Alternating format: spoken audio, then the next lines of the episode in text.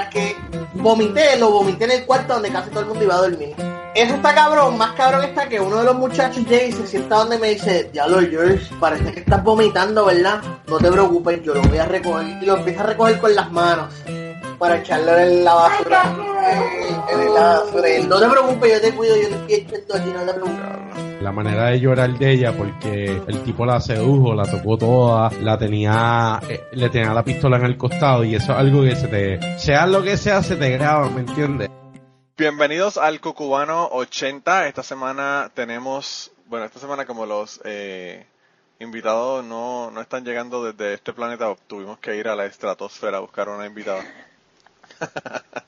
Y tenemos de nuevo por tercera vez consecutiva, o no consecutiva. No consecutiva. Y eso, la que fuma soy yo. Alien, sí, ¿verdad? Alien Human Queen, ¿cómo estás?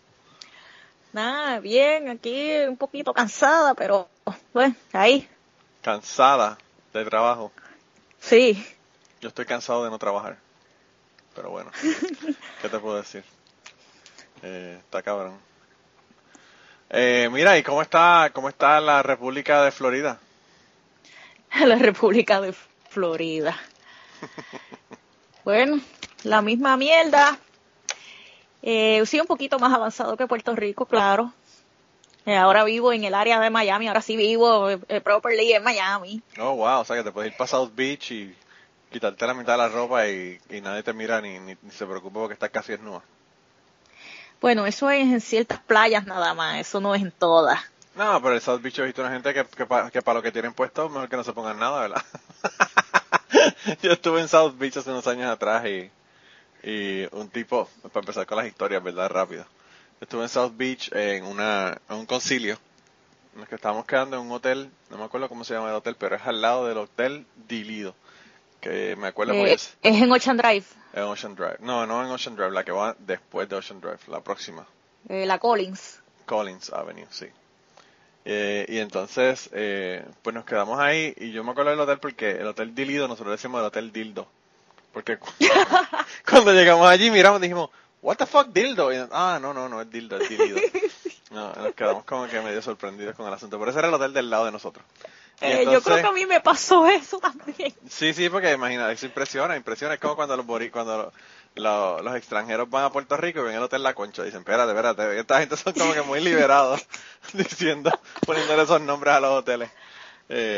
Pero nada, me quedé ahí una semana y entonces fuimos a caminar por allí, ¿verdad? Yo no sé por qué los pendejos con los que yo estaba querían ir al restaurante no me acuerdo si era de Ricky Martin, era de un artista de Puerto Rico, no me acuerdo si era Marc Anthony, Ricky Martin, no me acuerdo. Pero todos querían ir y yo como que ¿para qué caras vamos a ir a esa mierda de restaurante? Obviamente tú le preguntas a la gente. Muy caro. Yo sé, pero muy caro y probablemente una mierda de restaurante, ¿verdad? Lo que tiene es el nombre del artista. Pero bueno, ellos querían ir para allá, qué sé yo qué, y seguimos caminando. Obviamente tú le preguntas a la gente allí, nadie sabe de quién carajo es el restaurante. Te saben decir nombres de restaurante, pero nadie sabe quién es el dueño. Y nadie sabía dónde carajo era el jodido restaurante ese. Y cuando pasamos por el frente de la casa de Versace, un tipo que parecía que vivía en la calle realmente, nos llama, nos dice, mira, ¿ustedes quieren que yo les hable aquí de la casa de Versace? Yo le dije, sí, entonces nos explicó que sí, las ventanas, cada patrón de los vitrales que tienen las ventanas son con lo que une los el vitral, en vez de utilizar estaño, lo que usaron fue oro. Oro, wow. Sí, y entonces, pues supuestamente todas las ventanas son diferentes. Tú lo miras y tú no te das cuenta si no te fijas realmente, pero cada par de ventanas o set de ventanas son diferentes al otro set de ventanas, que es una cosa bien extraña porque generalmente las cajas, tú sabes, son uniformes, pero pues en el caso de él no. Y nos dijo un montón de cosas, ¿verdad? Y después, y al final, Sara nos dice, vengan, crucen la calle. Nosotros estábamos en el lado de la playa, no en el lado de la mansión. Nos dice, vengan, crucen, que les voy a enseñar algo, vengan. Y yo le digo, ok, eso fue como en el año 2000. Y cuando fuimos allá, dice, mira, tú ves ahí en ese escalón de arriba, toda esa sangre de cuando le pegaron el tiro. Ay, Dios. Y yo digo que qué morboso el cabrón este. ¿Verdad, coño? Pero los escalones eran como de sandstone, ¿verdad? Como esta piedra que es como de, sí, de coral o de piedra de esta de playa que son años y años y años, ¿verdad? Realmente es carbonato de calcio. Y entonces tienen todos esos huequitos y la pendejada, y parece que ellos... Y las conchitas y todo. Sí, limpiaron la sangre, pero no pudieron, parece que limpiarlo, que se incrustó y toda la mierda, y tú veías como una parte que está como manchada. Y también había sido recientemente, porque eso fue pocos años después de que eso había pasado, como un año o 2 años después de que le pegaron el tiro. Y él no fue, nos enseñó la sangre, Dios, diablo, qué clase morboso, cabrón. Y entonces, después que termina toda esta pendeja, que nosotros pensamos que el tipo estaba haciendo nice, ¿verdad? Nos dice, mira, para ver si me voy a aportar, ¿verdad? Con algo, por haberle dado la explicación. Y yo dije, ok. Y nada, nosotros cada uno sacamos chavos y le dimos al tipo y... Pero ese era el modus operandi del tipo. El tipo se paraba ahí al frente y se ponía a hablar con la gente que se veía con cara de turista. Y le hacía el cuento y le pedía chavo. Y digo, bueno, qué negociazo tenía el tipo. Ay, qué bonito. Para que tú veas. Que cualquier cosa puede ser un negocio. Hasta enseñar la sangre de Versace en el piso a la gente que son turistas. Pero nada, la mansión esa realmente, pues tú ves una casa bonita y eso, pero realmente no es nada así impresionante. Bueno, yo de verdad no he entrado. Llevo 11 años aquí y nunca he entrado. No, yo no sé si se puede entrar o no, pero... de afuera el restaurante, como que no es muy impresionante. Si vas al restaurante, sí puedes entrar. Ah, sí, ya no sabía. Yo pensé que vivía la hermana o alguien después de que él murió, no sé. Bueno, yo también pensaba eso, pero he oído así que hacen pares y eso, y una vez que estaba por allí con mi novio y nos asomamos, y es el restaurante Gianni Versace. Wow. Pues a nosotros lo que nos dijeron fue que ahora la gente no utilizaba la entrada de frente de la casa. O sea, la entrada de frente estaba completamente cerrada y nadie salía por esa entrada, que era una entrada como con escaloncitos.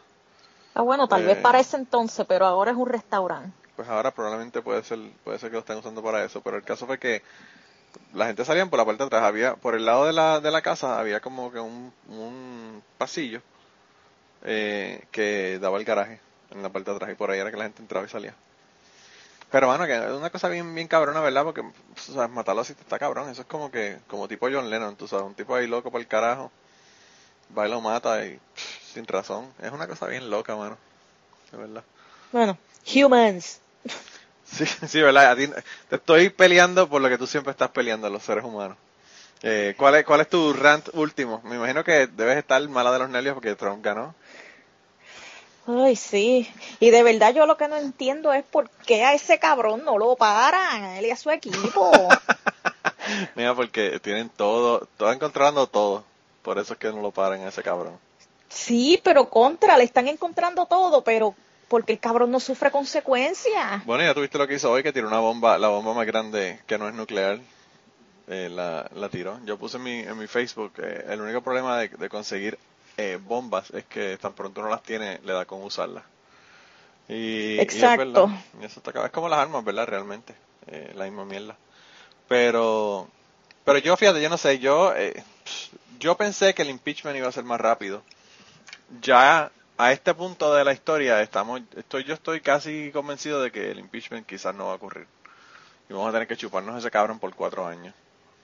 Si es que yo lo que quiero es que lo paren, a mí no me importa cómo. Entonces, espérate, estamos hablando de violencia, estamos hablando de Versace, estamos hablando de... Bueno, a mí no me importa cómo lo paren, pero lo tienen que parar, punto. Wow. Diablo, está cabrón. Pues yo de verdad que no sé, yo espero que no lo maten al pobre porque tampoco yo le quiero decir la muerte, pero...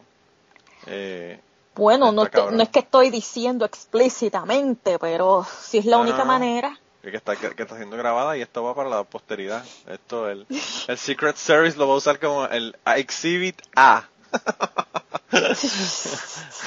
Si es que averiguan quién eres tú, ¿verdad? Porque tú tienes tú eres stealthy. Bueno, tienen que tratar bien duro. Tienen que contratar hackers y todo eso. No, yo creo que lo que van a hacer es que van a ir a ver Bang Boss y se ponen a ver y a investigar todas las personas que estaban de extras en Bang Boss. Ay, sí, como en Bang Boss yo tenía máscara, ¿verdad? No tenía, por eso te digo. Pero que todas las personas que estaban de extra en esos porn shoots pues ahí le dan a... Ajá, y van a gastar millones de dólares en esa mierda. Ay, mi vida, sí, millones de dólares se están gastando por cuidar a la cabrona mujer que está en Nueva York y no quiere estar en la Casa Blanca. Que sí, pero que si lo gastan en investigarme a mí, no lo pueden gastar en ella. Bueno, eso es verdad. Dicen que el tipo ya ha gastado 23 millones de dólares en viajes. Ve, tanto que jodieron con Obama. Y Obama se ha gastó como 80 y pico, creo, en los 8 años. En los 8 años. Sí, mano, está cabrón. Sí, pero tanto que jodieron, y ay, impeach Obama, ay, executive order, no, un constitutional. Pues fíjate, te voy a hacer otro cuento. Yo ayer, jodiendo, ¿verdad? Un chiste. Lo puse en Twitter y lo puse en Facebook. Me imagino que quizás lo viste, no sé si has visto mi Twitter, pero bueno. Yo mi ego es tan grande que creo que todo el mundo ve mi Twitter. Que puse... Mi superpoder es hacer a las mujeres lesbianas. ¿Cuál es el tuyo? Ah, sí, yo lo vi. Pues yo puse eso en Twitter. En Twitter, como todo el mundo, son gente cool, ¿verdad? Porque en mi forma de verlo, la gente cool está en Twitter. La gente retrógrada, de high school mentality, están en Facebook. Pues enseguida una amiga que, por cierto, una chica super cool, ¿verdad? Que tiene el podcast de Ask an Atheist. Es una de las productoras y una de las hosts del podcast. Me escribe, ¿en serio? Y yo le digo, pues parece, eso parece, le puse. Y me dice, si estás hablando en serio, yo quisiera, ¿verdad?, preguntar y ver, ¿tú realmente crees que tú tienes tanto poder de que tú puedes controlar la sexualidad de otra persona? O sea, se lo tomo en serio bien cabrón. Y entonces yo le dije, mira, mano, esto fue un chiste, para empezar. Para empezar, el chiste no es ni mío, es un chiste que lo copié de algo que dijo un stand-up comedian que me pareció gracioso. Y le dije... ¿Lo robaste? Claro, y le dije, realmente, tú sabes, es un chiste. Y entonces me dijo, es un chiste. Y entonces me dijo, a mí esos chistes siempre me han caído mal, me puso. Y entonces yo vi que ella había puesto eso y entonces le digo, esos chistes son los que a mí me gustan, mientras más malos, peores, ¿verdad? Mientras más burdos y horribles sea el comediante y los chistes, más me gustan. Y entonces hoy me acosté, qué sé yo, a dormir porque estaba trabajando de noche. Cuando me levanté como a las, qué sé yo, 2 de la tarde, una cosa así, veo que un amigo mío le escribió. Por cierto, Dani, que todos los conocemos porque ha estado aquí 2 veces en el podcast o 3, le pidió a la novia que le botara la cocaína por el inodoro porque... ¡Ah, diablo, sí! Pues ese chamaco escribe en Facebook, escribe, a mí lo que me jode es la gente que están de Facebook Police o no sé si fue Facebook Police o Politically Correct Police, una de las dos, pero el caso fue que dijo eso. A mí eso es lo que me jode de Facebook y que sé que yo digo, anda, por carajo, aquí esto se va a poner mala cosa, pero no, nadie contestó más nada y todo quedó ahí bastante serio. Pero fíjate, lo interesante es que anoche, dentro de las personas que le dieron like o que pusieron, tú sabes, la de el emoji de riendo, así que sé yo, en mi Facebook, pues yo tenía que una de las personas que lo hizo fue Yolanda Arroyo Pizarro, que es una escritora que estuvo conmigo de Puerto Rico, que fue la mujer que demandó al gobierno de Puerto Rico para poder casarse con su esposa actual, que en aquel momento era su novia. O sea que la persona que le llevó la demanda para el matrimonio homosexual en Puerto Rico fue ella. Yo la veo que le puso like, ¿verdad? O una carita de que se estaba riendo, no sé, algo ahí. Y entonces yo le mando un mensaje por Facebook y le digo, mira, ¿te puedo hacer una pregunta? Y ella me dice, dime. Y yo le digo, lo que escribí sobre las novias, ¿verdad?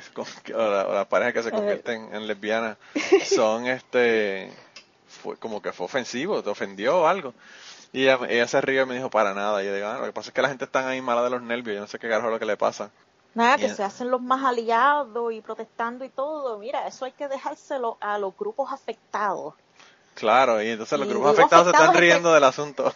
Exacto. Pero bueno, si también cualquier otra cosa, de que si de la cultura negra o de la cultura asiática, y algunos blancos vienen y, ¡ay, eso es racista! Y qué sé yo qué, pero entonces asiáticos o negros o gente de whatever cultura que está viendo, y ¡ay, sí, me encanta! Y, ¡ay, qué chévere! También, fíjate, yo he visto que los boricuas, ¿verdad?, en general, y tú lo sabes porque tú eres alienígena, pero tú viviste en Puerto Rico mucho tiempo y conoces mucho boricua probablemente porque Florida está llena de boricua. Ay, menos mal yo no jangueo con mucho boricua por acá. Yo no sé cómo puedes hacer eso porque, está cabrón, en Florida no janguear con boricua, yo no sé de qué queda. Bueno, es que yo estoy en el área de Miami y yo no me paso en el área del Irlo San Juan tampoco. Ah, bueno, ¿te la pasas con los cubanos o con quién? Nada, yo ahora mismo me la estoy pasando, vivo en Tamiami, que no es la ciudad de Miami, y entonces me la paso por Kendall Lakes, por Kendall, por Dayland, por Pinecrest. Sí, sí, sí. Sí, vaya, eso es otra área, definitivamente. Pero anyway, el caso fue que yo le dije eso a ella, entonces ella me dijo, lo que ella me dijo fue, lo que pasa es que parece que tú tienes buena inteligencia emocional, porque realmente lo que se puede entender con eso es que yo soy tan malo, que hago que a las mujeres ni siquiera les dé contratar a otro hombre después de mí, porque por tan malo que soy, ¿verdad? Y yo le dije, realmente ese es el chiste, y de esa manera fue que traté de ponerlo, ¿verdad? Como eso de chiste. Y así fue que yo lo interpreté. Pues claro, pero ella pues lo interpretó como que yo todavía tenía poder sobre mis exparejas y podía determinar es que la gente de verdad que yo no sé. Y entonces yo le dije, es que la gente a veces se toma las cosas demasiado a pecho. Le dije, por eso politically correctness es que ganó Donald Trump. Y ella se moría de la risa. Pero está cabrón. La gente se pone como que muy sensitiva. Demasiado sensitiva. Mira, ¿y qué has estado haciendo? ¿Has estado yendo a convenciones o qué has hecho? Bueno, yo no he estado yendo a convenciones. No tengo chavos para eso. Ah, bueno. Pero sí, tengo pendiente la convención en Orlando en agosto. Vaya. Sí. Pero lo que he estado es haciendo deliveries con Uber Eats y buscando un trabajo más estable, que tras que he tenido que estar más de un mes sin poder fumar, no he conseguido un carajo. Wow, diablo. Está cabrón. Para una persona que fuma, ¿verdad? Sí. Para mí eso no sería un problema, pero para una persona que fuma regularmente. No, sí, uno de los delivery que hice hoy, el penúltimo delivery de hoy, que fui a llevar, a ver qué comida era, no me acuerdo ahora de dónde era el delivery, y cuando fui a este complejo de apartamentos, y fui al apartamento, y el tipo abre, ay, me dio ese olor tan rico. Y yo estaba, I like. Y tú le dijiste, no me des tip, dame un bud y ya, y con eso cuadramos. Ay, ojalá. Entonces yo estaba como que, ay, qué envidia. Tú, te olía mejor el apartamento que la comida que le llevaste. Sí. Ah, diablo, está brutal. Pues probablemente la comida que le llevaste fueron Doritos. No, Doritos, no eran Doritos. O Twinkies para bajar la canina que le dio después de fumar el pasto. No eran Doritos. Está cabrón.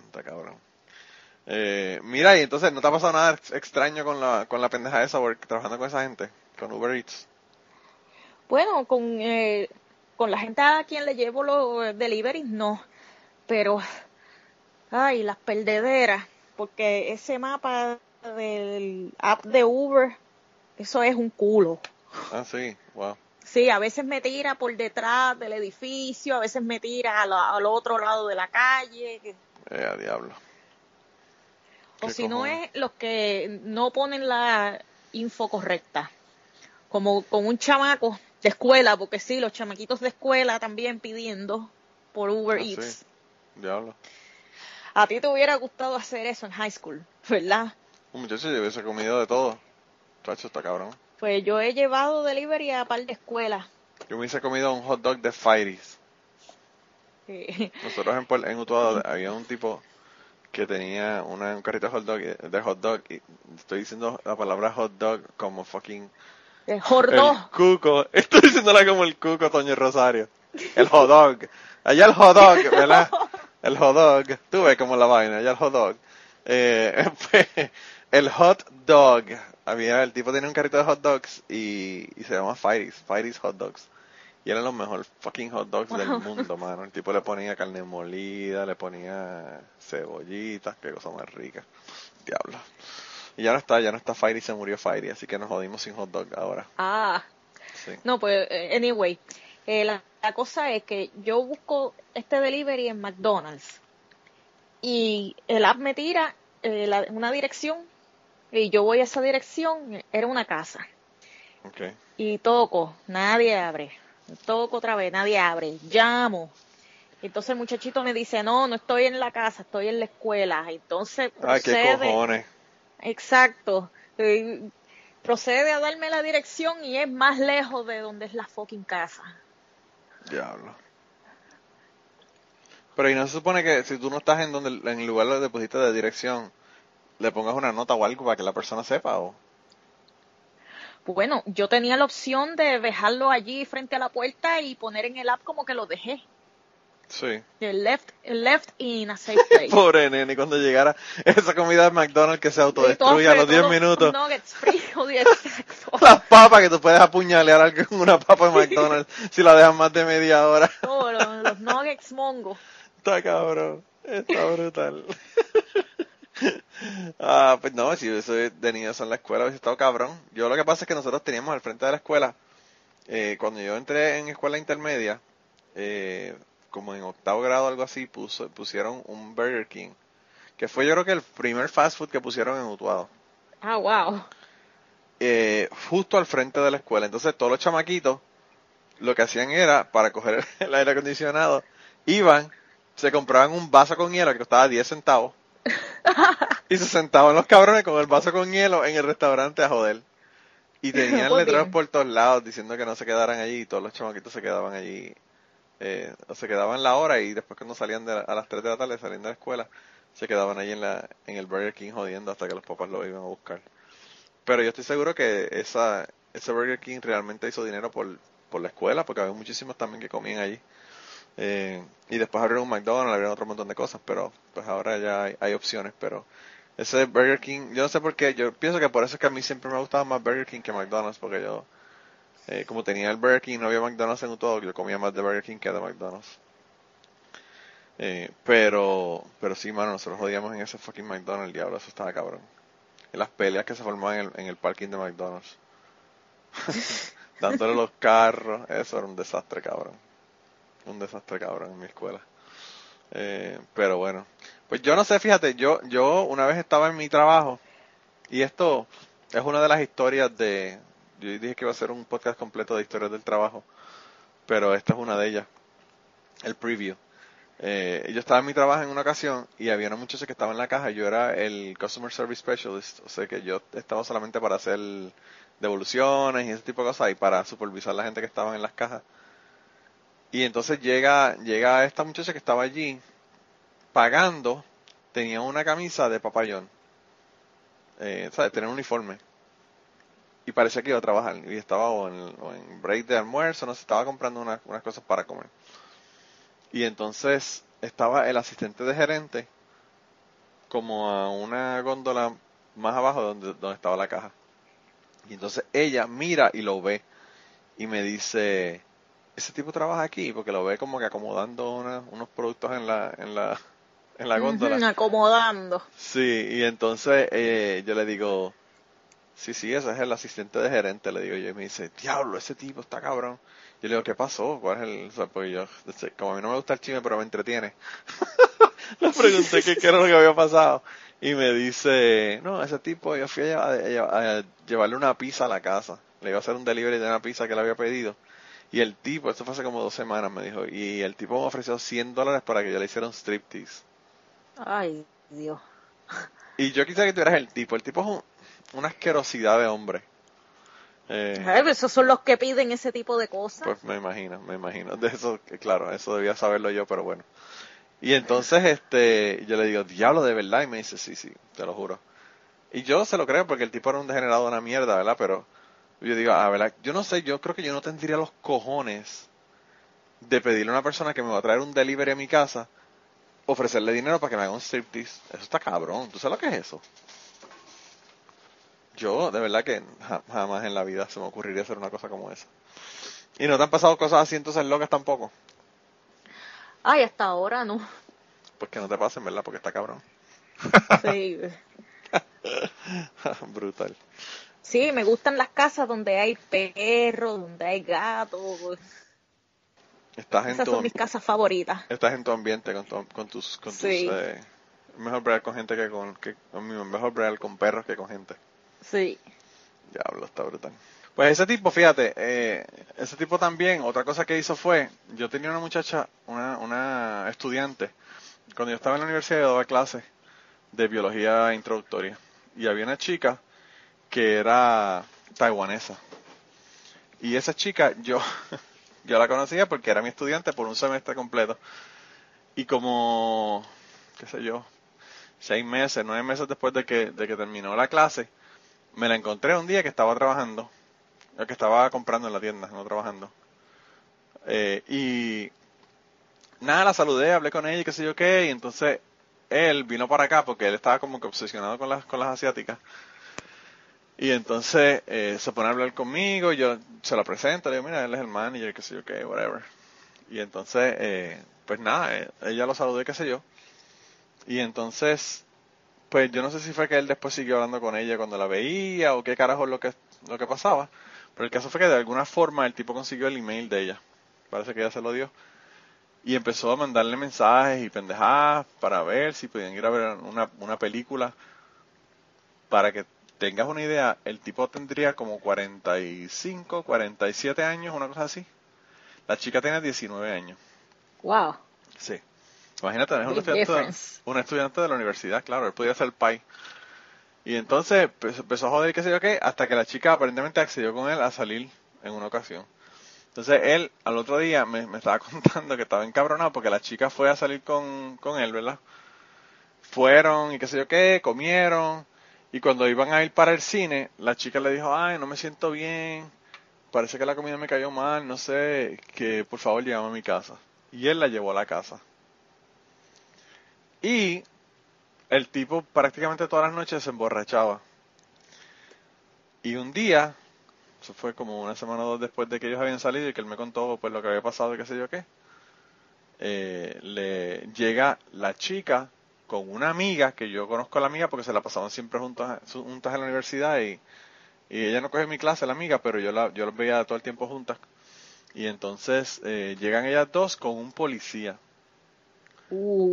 Y mi estudiante llorando. Y yo digo, anda para la puñeta, que esto se jodió. Y llega el policía donde mí y me dice que si puedo, por favor, conseguir a ese tipo. Y yo le digo, ok. Y entonces yo lo llamé, ¿verdad? Le di un page para que viniera al frente. Y cuando él vino al frente, mientras en lo que el tipo llegó, la amiga tenía un papel. Mano, qué bochorno tan cabrón. La chica tenía un papel en la mano, la amiga, y le decía, miren a los clientes que estaban por allí en el área, miren lo que este tipo le escribió, miren, lean, y le daba el email a la gente para que lo leyeran, y yo, mano, qué bochorno, cabrón.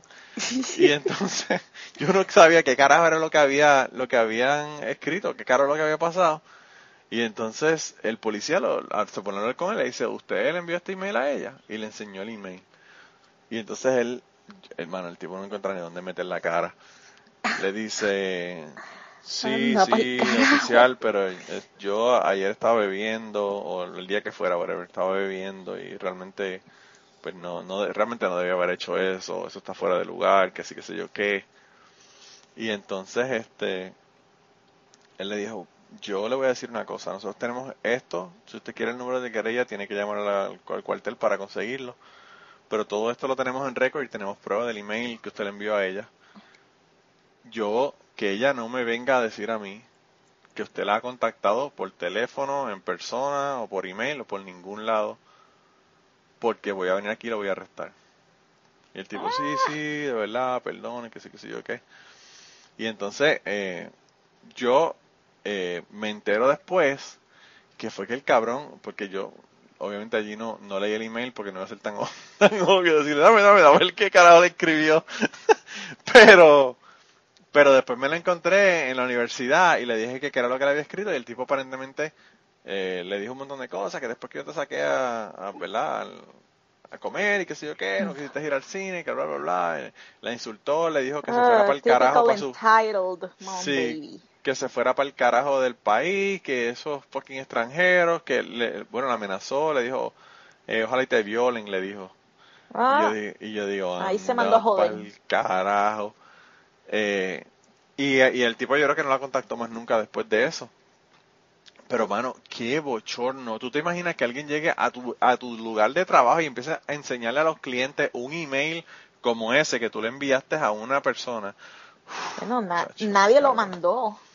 No, pero y el tipo tiene que estar borracho porque el tipo salía del trabajo y se emborrachaba porque en una ocasión había una nevada bien cabrona. En el lugar donde yo vivía, ya no, pero en aquella época era seco, tú no podías comprar alcohol.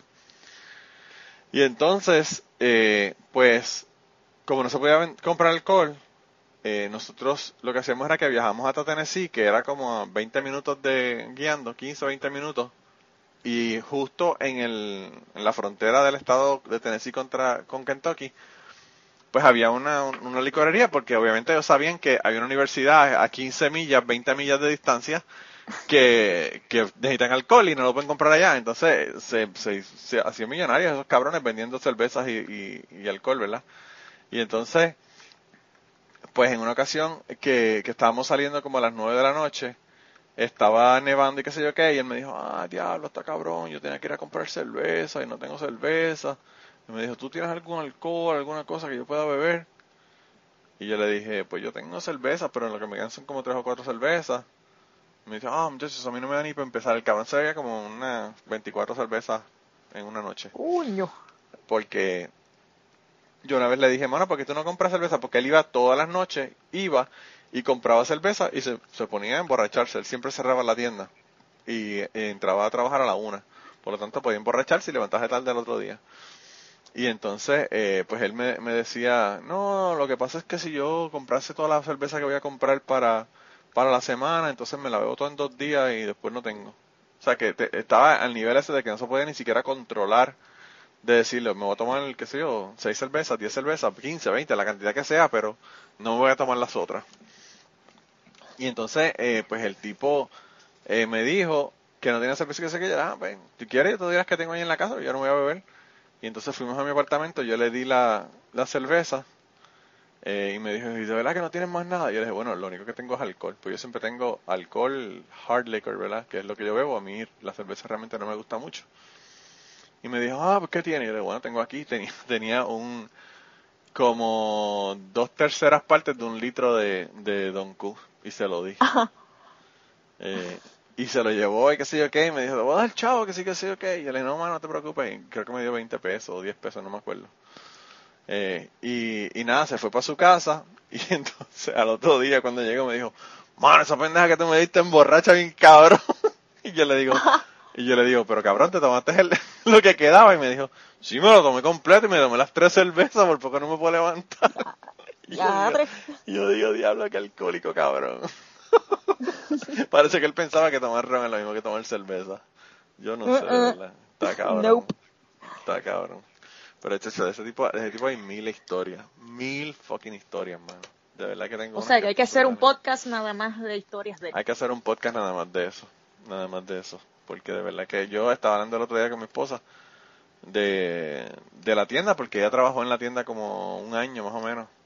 Yo trabajé ahí como, qué sé yo, 4 años. Porque yo, cuando vine aquí a estudiar, tuve que trabajar un año para pagar taxes y hacerme residente del estado para que me cobraran menos en la universidad. Y entonces yo estaba trabajando ahí. Y después pues me quedé trabajando en la tienda porque me acomodaban al programa de clases para que pudiera ir a estudiar y hacer la maestría y estudiar y trabajar. Y entonces pues el tipo, ella trabajó ahí como 1 año y yo trabajé como 4 años. Y empezamos a hablar de las historias, de cosas que habían pasado allí, mano, gente que chichaban en los matres. Nosotros teníamos una sección de muebles y teníamos todos los matres y los sofás y todo lo demás en un segundo piso ¡ay, qué bonito! Para no gastar en motel. Y los cabrones cogían el break o el almuerzo y se iban para allá arriba y se iban a chichar en los matres que estaban ahí. ¡Qué lindo! Ay. Ya tú sabes, bien cabrón. Pero ya sabes, de ahí hay historias con cojones. Yo no sé, pero en retail realmente hay un montón de historias, porque yo escucho a otra gente, amigos míos que trabajan en retail, y de verdad que se oyen unas historias terribles, de verdad. Pero bueno. En el podcast Cucubano sabemos que tenemos gente que nos escucha que tiene historias tan buenas como las historias que estás escuchando en el día de hoy. Y vamos a regresar en un momento al podcast, pero queríamos decirte de qué manera nos puedes enviar esas historias.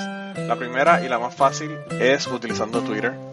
En Twitter nos consigues en CucubanoPod. También nos puedes contactar por email en cucubanopod@gmail.com. Nos puedes contactar utilizando Facebook. Tenemos una página en Facebook que la consigues buscando Podcast Cucubano. Y además de eso nos puedes enviar tus grabaciones si es que lo que tienes es una entrevista o una conversación que tienes con una persona que quieres enviarnos. Así que anímate, envíanos tus historias y si no, nos contactas y la grabamos contigo utilizando Skype. Gracias por escucharnos, gracias por el apoyo, gracias por las historias. Y nada, regresamos al podcast. Pues nada, mira, y entonces, ¿qué más tienes que te contarme? ¿Algo que hayas hecho últimamente? Nada. ¿Está todo tranquilo entonces? Bueno, lo que he hecho últimamente, el weekend pasado que fui al Maker's Fair. Al Maker's Fair, cuéntame. Bueno, este año fue más grande que el año pasado. El año pasado fue en Downtown, creo que en Biscayne Boulevard y no me acuerdo cuál, en un museo ahí. Sí. Y este año fue en el Miami-Dade College. Había más vendors. Y entre las diferentes cosas, había 3D printing, hice una cosa ahí en Lego, lo puse en mi Instagram, claro, no puedo darlo porque estaría dando mi identidad. Qué aburrida, Eren, qué aburrida. Tienes que poner uno de Alien Human Queen. Y también soldé por primera vez. ¿Soldaste? Pues, no, sí, con la puntita esa de soldar, no con la antorcha. En la clase de orfebrería. Con un cautín, sí. Sí. O sea que te le puedes hacer las ventanas a Versace. Nah, ni tanto. No aprendiste tan bien. Era en pequeña escala. Sí. Mi hermana hacía vitrales y de verdad que es una pendeja, mano. Yo nunca aprendí porque cuando yo era chiquita había una vecina que era artesana, no sé si todavía es. Sí. Y yo quería aprender a hacer vitrales, pero ella me dijo que se usa plomo y que el plomo retarda el crecimiento. Sí. Y ya de ahí ella se mudó del barrio. Pero eso sí te lo comen, ¿no? No si lo manejan. Sí. Y de verdad que nunca supe dónde tomar clases de vitrales y nunca aprendí. Pues yo creo que las que tomó mi hermana las tomó en la Universidad de Puerto Rico, si no me acuerdo. Eso es lo que está haciendo ahora porque se retiró y está viendo clases también de nuevo. Bueno, en la UPI yo estudié orfebrería. Ah, sí. Fue una de mis electivas, sí. Oh, wow, qué cool. Yo tuve un montón de electivas, pero eran todas aburridas. Algunas eran de mi... yo cuando tenía que llenar los 12 créditos, entonces yo buscaba en bellos oficios. Eso es lo mío. Yo cogí una clase de música porque pensaba que iba a ser fácil y saqué, creo que B o C en la fucking clase. André. Sí, era una profesora que era una hija puta. Ella tocaba piano en la orquesta filarmónica o la Orquesta Sinfónica de Buenos Aires. Ah, wow. Sí. Que por cierto, yo creo que lo mencionamos cuando yo tuve a Juno. Me parece que lo mencionamos porque ella creo que le dio clases a ella también. Una señora super cool, ¿verdad? Pero era super exigente en cuanto a la cuestión de música y eso. Lo tomaba bien en serio. No era una clase de jodedera. No era para mí una clase de jodedera. Pero tremenda profesora. Y yo creo que esa fue la única que yo tomé así que fuera como que fuera de mi área. Las demás eran electivas, pero dentro de ciencias ambientales o alguna cosa que yo tuviera, ¿verdad? Sí, que tuviera que ver... Algunas clases que yo cogí también, como gráficas por computadora. Sí. Ahí fue que yo aprendí a usar Atlantis, a usar SketchUp. Sí. 3D Studio no aprendí mucho, pero Atlantis y SketchUp. Oh, wow, qué bien. Yo tenía clases que eran de computadora, pero pues, de nuevo, relacionadas a mi área. GIS, Remote Sensing, ese tipo de cosas. Pero fíjate, en la UP, a mí lo que me gusta de la UP es que la cantidad de cosas que ofrecen, porque mira que tienen clases interesantes. Yo aquí en la universidad donde yo estudié la maestría, de verdad que son bien limitados en las clases que ofrecen. Y las ofrecen cada 2 años. O sea, un año sí, un año no. Y eso es una mierda. Eso es una mierda. Porque que las ofrezcan cada año, ok, pero cada 2 años. Sí, cada 2 años. Sí. Y eso es una mierda, sobre todo cuando tú estás haciendo maestría, porque maestría lo que te tomas son, qué sé, 2 años y medio. 2 años. Claro, entonces ya, si te la perdiste, estás jodido porque no, ya vas a tener que hacer un tercer año para poder coger esa clase. Que está cabrón, porque la gente lo que quiere es salir del asunto. Sí, ya, graduarse ya. Sí, bien cabrón, bien cabrón. Pero los años de la IP me gustaron muchísimo. Entonces, ¿tú viviste ahí en esa área?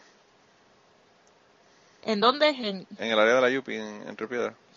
Bueno, yo estudié en la UPI, pero yo vivía en Carolina, ahí en el límite, como quien dice. Diablo, y tenés que ir desde Carolina todos los días a la UPI. Sí. Diablo. Tener que mamarse el tapón, lo sé. Sí, porque por eso mismo es que no es que sea lejos, la gente, ¿verdad? La gente que nos escucha de otras partes, me imagino que pensarán, diablo, lejos con cojones. No, no es lejos con cojones, es que es un tapón de mierda por la mañana y por la tarde, que eso está cabrón. Es realmente, yo no sé, ahora que hicieron la nueva autopista, ¿verdad? Quizás ha bajado el tránsito por la 65 de Infantería y toda esa mierda, pero... Ay, no, pero esa 65 se pone imposible. No, es horrible, es horrible. Y si yo, olvídate, porque se inunda, entonces es todavía peor. Tienes que tener una lancha para poder llegar a tu casa. Por cierto, en Puerto Rico dicen que está la cosa bien jodida, que encontraron los bebés, los nenes que se ahogaron. Uy, esa no la sabía. Sí, eso fue, ¿qué? El sábado, domingo, no me acuerdo qué día fue. Es que como ahora no tengo guapa médica. Pues... Aparentemente 2 chamaquitos, creo que una nena de 14 y una nena de 11 o al revés, estaban en un río con la familia y bajó una corriente de agua y se los llevó. Y los encontraron hoy. Y los 2 muertos. Y la pendeja es que no eran de Puerto Rico, eran boricuas, pero eran que estaban visitando de vacaciones porque viven en Chicago. Wow. O sea, que yo me imagino que eso tiene que estar la gente devastada realmente, porque imagínate, ¿sabes lo que es eso? Que se te mueran 2 hijos a la misma vez. Uf, qué cosa más horrible, de verdad, qué cosa más horrible. Y creo que uno lo encontró la gente de rescate que estaban buscando, y otro, un pescador, aparentemente encontró el nene, que era creo que el que faltaba. Está brutal. Fíjate, yo no tengo WhatsApp América, pero tengo Facebook.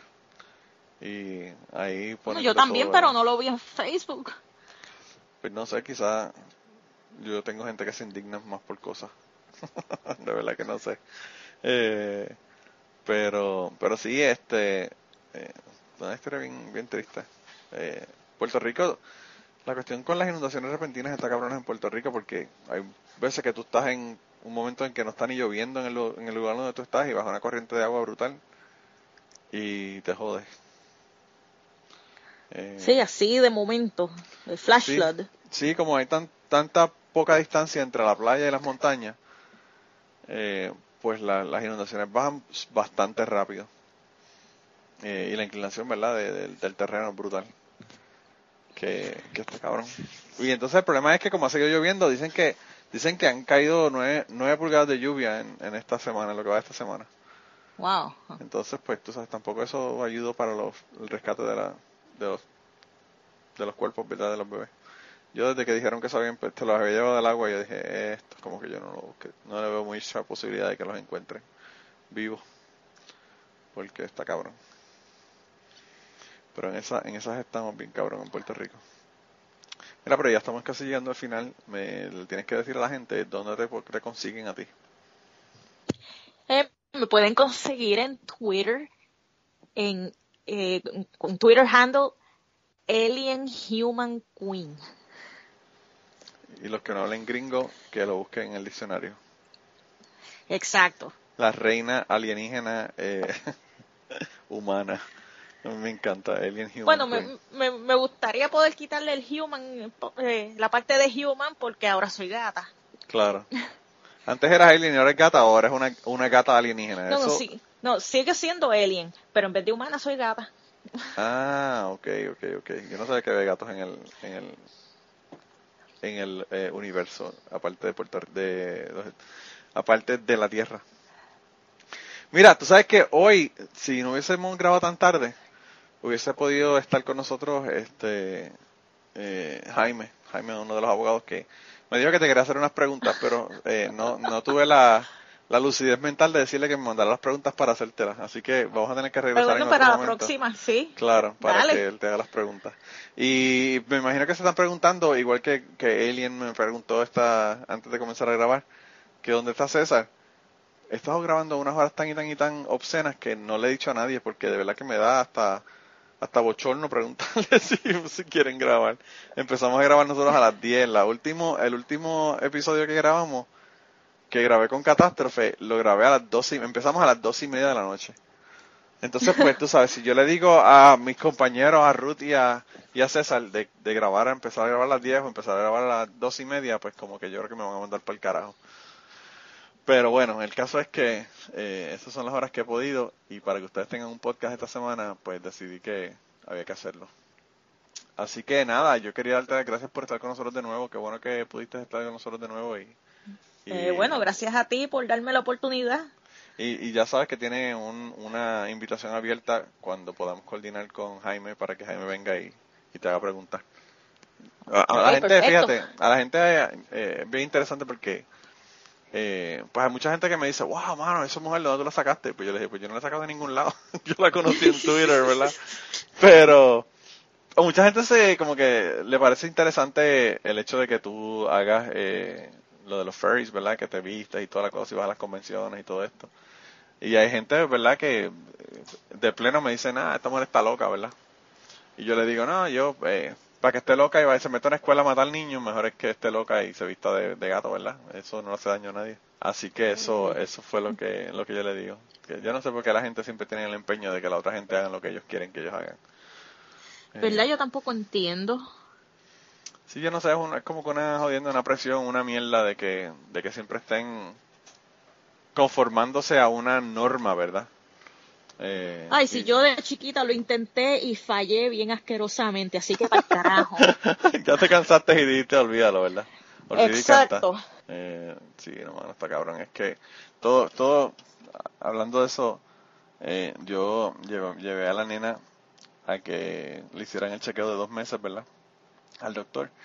Y me dijo que había que empezar a darle suplemento porque la nena solamente estaba en el 3% de peso, que sí, y ahora que tú me dices eso, me acuerdo de eso. Desde que somos niños, nos quieren controlar hasta cuántos pesos se supone que tengamos. Exacto. Ya tú sabes, tenemos que estar en el bell curve, en el mismo medio del bell curve, no en uno de los extremos. Es una mierda, de verdad. Pero es que las cosas son un espectro, de verdad, que yo no entiendo. Sí, pues, bueno, claro. Es que nacer humano es un culo. Desde que tú naces te joden la existencia. Por eso, cabrón. Esa es la razón número 1 por la que no quiero parir. Ah, ¿no vas a parir? Wow. No quiero someter a mis hijos a eso. El problema es que tú quizás digas, ok, parí, no los voy a someter a eso, pero la sociedad como quiera los mete anyway. ¿Sabes? Como quiera los mete. Pues por eso mismo que no los quiero tener. Claro. Sí, está cabrón. To spare them from such a terrible experience. Mi hermano el otro día me dijo que yo tenía al hijo mío castigado y le mandé una foto porque yo lo castigué y él se enojó. Ese es el de 8 años, ¿verdad? Y cogió un montón de stuffed animals y mierdas que tenía y un throw, ¿verdad? Que son las sábanas estas que tienes que tú las pones en los muebles. Y se fue debajo de la mesa de la cocina con todos sus animales y se acostó. Oh. Y entonces yo le mandé una foto a mi hermana para que lo viera. Y le dije que estaba enojado conmigo. Y ella me dice, ¿por qué? Y yo le dije, pues porque sí, porque se enojó conmigo, ¿verdad? Y yo le dije, lo que pasa es que los niños hay que romperle el espíritu como a los caballos para que sepan quién es el jefe. Fue lo que yo le dije. Tremenda lógica. Y ella se afectó, ¿verdad? Porque ya mi humor a veces le afecta un poco. Y yo le dije, no, lo que pasa es que estaba ahí jodiendo que no quiere hacer las asignaciones. Y yo le dije que sí, que las tenía que hacer. Y le dije que si no, que le quitaba la tablet. Y le quité la tablet y entonces se enojó y entonces estaba ahí debajo de la mesa. No lo culpo, de verdad. Sí, yo tenía buenas notas en la escuela y eso, pero yo detestaba las fucking asignaciones. Y a veces los proyectos eran pelones. No solamente pelones, hay unos que cuando los haces con gente que es peor, porque la mitad de los cabrones no hacen un carajo. Exacto. Y tienes que tú estar haciéndolo. ¿Tú estuviste en escuela pública o en escuela privada? La escuela privada. Ah, vaya. Yo estuve en escuela privada. Pero igual una mierda. Ah, sí. Yo no sé, la gente tanto que habla de que las escuelas privadas en Puerto Rico son mejores. Privada, mierda, Por lo menos las que yo estuve, una mierda. Pues yo estuve en una escuela privada un año. Es más, me alegro que hayan cerrado. Cerraron, diablo. Ahora está todo el mundo chequeando cuáles escuelas privadas que han cerrado en Puerto Rico para ver cuál fue la que tú estuviste. Aquí, como tú no has revelado tu identidad, la gente está muy curiosos con saber quién eres. Me imagino que hacen Google searches a ver. Yo me la pasé, como te dije, desde que hablamos la última vez viendo videos de Bang Boss. Mi excusa era que te estaba buscando, pero realmente no era que estaba viendo pornografía. Pero ¿lograste ver algo o tuviste que pagar? Es que lo que pasa es que cuando... Lo que dan son los previews de 30 segundos y para verlo completo tienes que pagar. No he pagado yo, para el carajo, yo no pago por pornografía. Pero no, el asunto no es ese, el asunto es que si hay dos personas chingando, yo no me voy a poner a mirar a la gente que están detrás caminando por la calle o lo que fuera. Yo tengo que enfocarme en no me puedo distraer, ¿verdad?, de lo que está ocurriendo, que es lo más importante. Y ese es mi problema, nunca te voy a ver. Va a haber algo más interesante que pasando para mirarte a ti y verte a ti. Bueno, pero es que si me ves ni vas a saber que soy yo porque no tengo máscara. Claro, pero ahí es donde entra Donald Trump, cuando esté buscando tu IP number y todas las cosas y te chequee y diga, ya sabemos quién es, bla, bla. Cuadramos. Estamos bregando con la NSA en esta situación. Mira, este podcast es en español. El cabrón no va a entender. El cabrón ni siquiera lo va a oír porque, no, it's not in American. El tipo no entiende en inglés, va a entender español. ¿Tú viste que dijo que había bombardeado a Irak? Ay, diablos, sí. Normal, porque él se preocupó más por hablar del bizcocho que se comió. Sí, el tipo está cabrón. El tipo diciendo que sí, bombardeamos a Irak y la muchacha le dice, Siria. Y dice, sí, eso mismo, Siria. No, pero es que mira, Manolo... Si yo hubiera tenido el vocabulario tan mierda de ese tipo, yo no hubiera estado ni en español avanzado ni en inglés avanzado. Claro. No, el tipo de verdad que es un cero a la izquierda, como te digo. De verdad, es más, ni siquiera hubiera tenido buenas notas en la escuela si yo hubiera tenido un vocabulario tan mierda. No, si tú tuvieras un vocabulario así de mierda, yo no te seguiría, porque una de las cosas que a mí me agrada de ti es que cuando escribes cosas en Twitter, usas gramática proper, todo perfecto, como debe ser, bien escrito. Que a mí no hay nada más que me joda más que algo bien mal escrito. Que una mala gramática. Ya, yo empiezo a leer un artículo y encuentro errores gramaticales y ya la persona perdió credibilidad. Sí, como que it turns you off. Sí, mano, qué porquería. Yo digo, ay, bendito. ¿Qué carajo me puede decir este tipo si ni siquiera sabe que escribir correctamente? Por eso el otro día puse un tweet que decía, de una canción, ¿verdad?, de Underground, que decía, yo y mi corillo queremos fumar. Y yo decía, no es yo y mi corillo, cabrón, es mi corillo y yo. Canto de anormal, el burro al frente para que no, el burro adelante para que no se espanta. Pero por eso mismo fue que yo contesté que tú esperabas. Sí, es verdad, de los reggaetoneros y eso es anormal, no se puede esperar más. No hay más remedio eso. Ahora la que está pegada es Indie Flow. Esa es la nueva caballota. Es que de verdad vuelvo y lo repito. Puerto Rico pudiendo redimirse en la cultura popular, aunque sea, y hasta eso lo cagan. Redimirse en la cultura popular y lo que mandamos son reggaetoneros para otros lados. Lo triste es que ya, si tú dices que eres boricua, lo que te dicen, reggaetón, tal o cual. Ay, sí. Yo digo, maldita sea, mano, nosotros no nos conocen por más nada que no sea fucking reggaetón. Está cabrón. Y hemos comenzado a despotricar sobre el reggaetón, pero la verdad es que está cabrón, a mí me enferma el reggaetón. Yo no puedo creer, yo tengo amistades que son de la escuela, ¿verdad? Que lo que oían era metal cuando estábamos en la escuela y ahora están con la jodida mierda de reggaetón. Y yo digo, mano, ¿qué te pasó? ¿Qué? Sí, yo no puedo creerlo. Ah, no, yo al revés, en intermedia sí oía mi reggaetón y eso, y ahora si lo oigo sí, chévere, pero es en pequeñas cantidades nada más. Pero en tu época de intermedia y escuela superior realmente no era reggaetón, era underground, ¿no? Bueno, estaba empezando a salir del underground. Okay. Era la época de los DJs y de Vinón y Ciplayero. Es que tú eres una bebé. Una bebé, pues si cumplo 34 ya mismo. Por eso te digo, una bebé. Ahora conmigo eres una bebé. A mí no me preguntas cuánto yo cumplo. La gente ya lo sabe. Ya yo sé. No lo voy a decir. me niego a aceptarlo. Ay, está cabrón. Mira, pues chica, de verdad, gracias por estar con nosotros esta semana. A la gente, por favor, denle las gracias at Alien Human Queen en Twitter. Porque si no es por ella, no hubiésemos tenido podcast esta semana. Así que veremos a ver, como nos escucha tanta gente, quizás reciba 2 mensajes diciéndote gracias. Y de verdad gracias a la gente que nos baja, porque hoy me di cuenta de que los downloads de mis podcasts llegaron a 200.000 downloads, así que estamos gozando.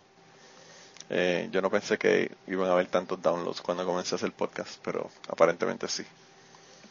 Y nada, gente, pues nos vemos la semana que viene. Deja ver si grabamos a una hora más decente para que César pueda estar y Ruth, yo no sé, Ruth está tan y tan metida en su trabajo que yo no sé si vaya a poder venir pronto.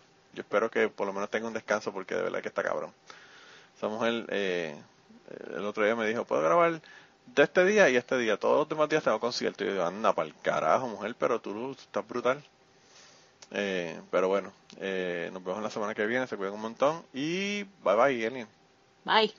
Y antes de terminar el podcast, queríamos recordarles que el logo del podcast nos lo hizo Raúl Arnaiz. Muchas gracias a Raúl por el logo. Sus trabajos los consigues en homedecomic.com. Y la canción del podcast está cantada por Maida Belén. La guitarra la toca Rafi Lin. El 4 lo toca Kike Domenech. A Maida Belén la consigues en Maida_Belén en Twitter. A Rafi Lin lo consigues en Rafi Lin Music, Rafi con .f. Y a Kike Domenech lo consigues en Kike Domenech, con Q las dos. Gracias por permitirnos usar la canción para el podcast y nos vemos la semana que viene. Está cabrón, tú sabes que tú estás en un sitio 12 horas sin hacer nada.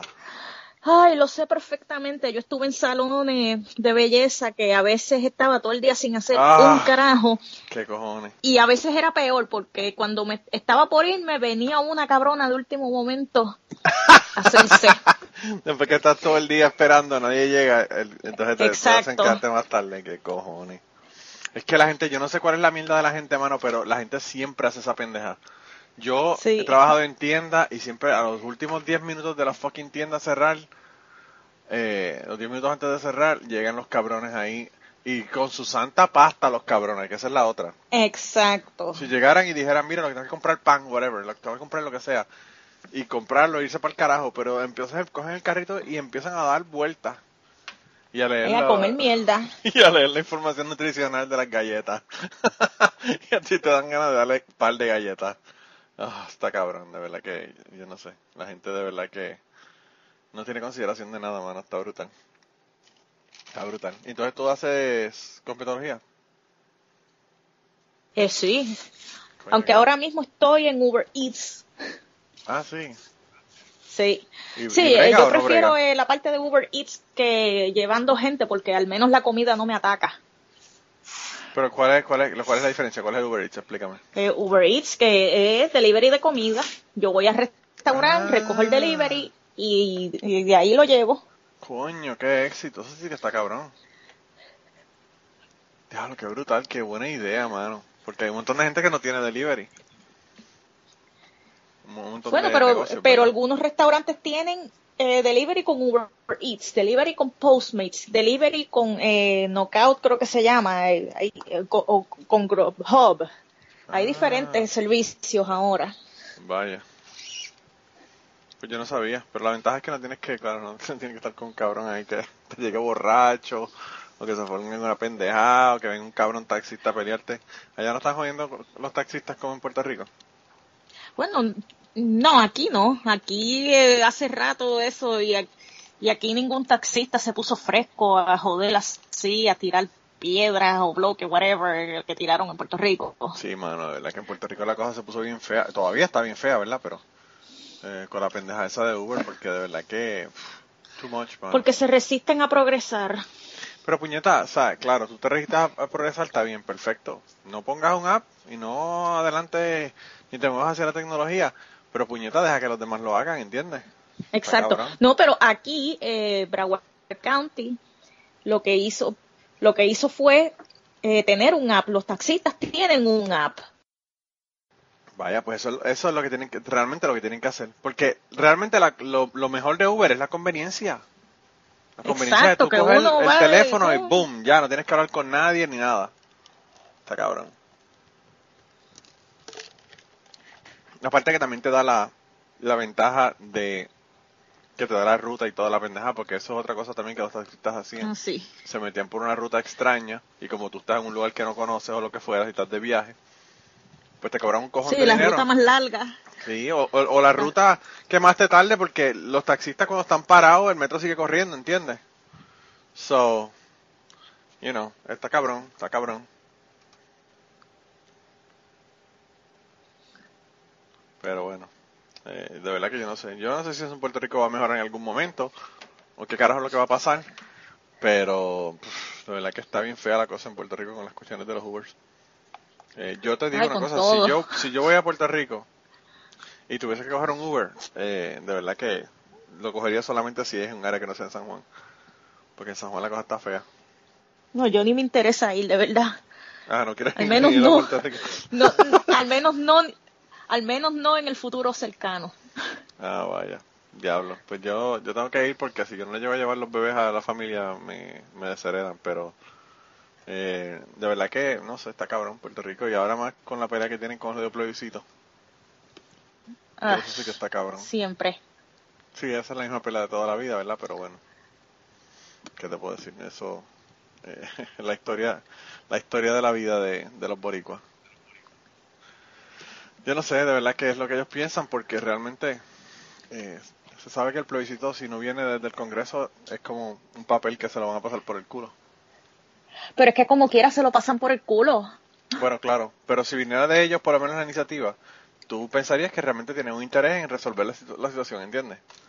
Sí. Pero si el Congreso no ha tenido la iniciativa de hacer el asunto, pues obviamente es porque no le interesa, ¿entiendes? El Congreso no le importa un culo. Sí, no le importa, no, una mierda, eso sí está cabrón. Tenemos que comenzar porque... Y adiós, y César no está... Pues César, lo que pasa es que como yo estoy grabando tan tarde, ni le aviso. Ah, bueno. Pero yo no sé, la gente no quiere hablar conmigo ya, la gente no quieren tener conversaciones conmigo. No sé. Ay, pero ¿y por qué? Yo no sé, me tienen miedo, será, yo no sé. Piensan que las preguntas que yo hago son muy fuertes. De verdad que no tengo ni puta idea. Quizás piensan que ahora Trump los va a deportar si se enteran de los hijos puta que son, o no sé. De verdad que no entiendo.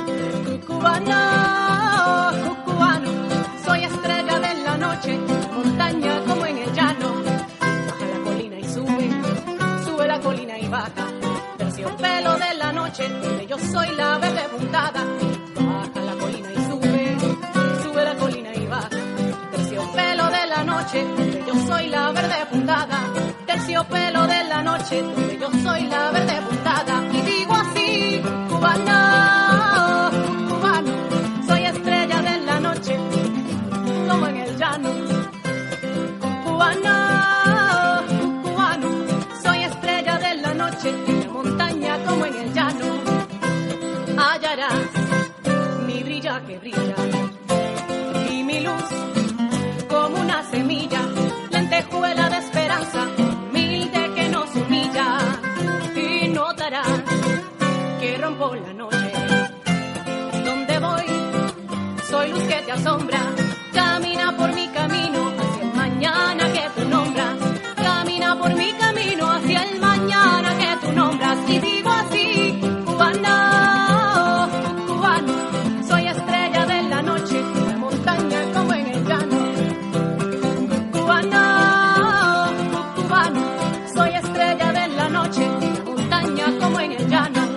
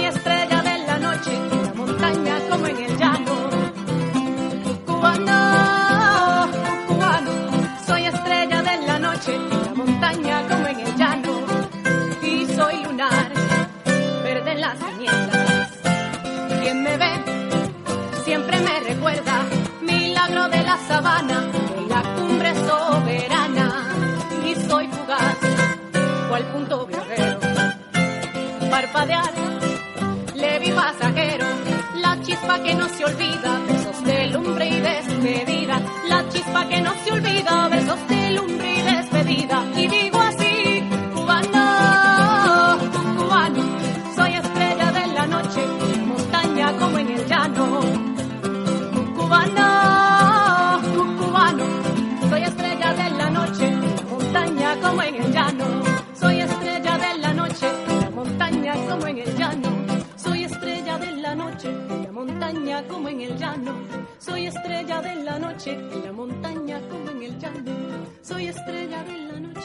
montaña como en el llano.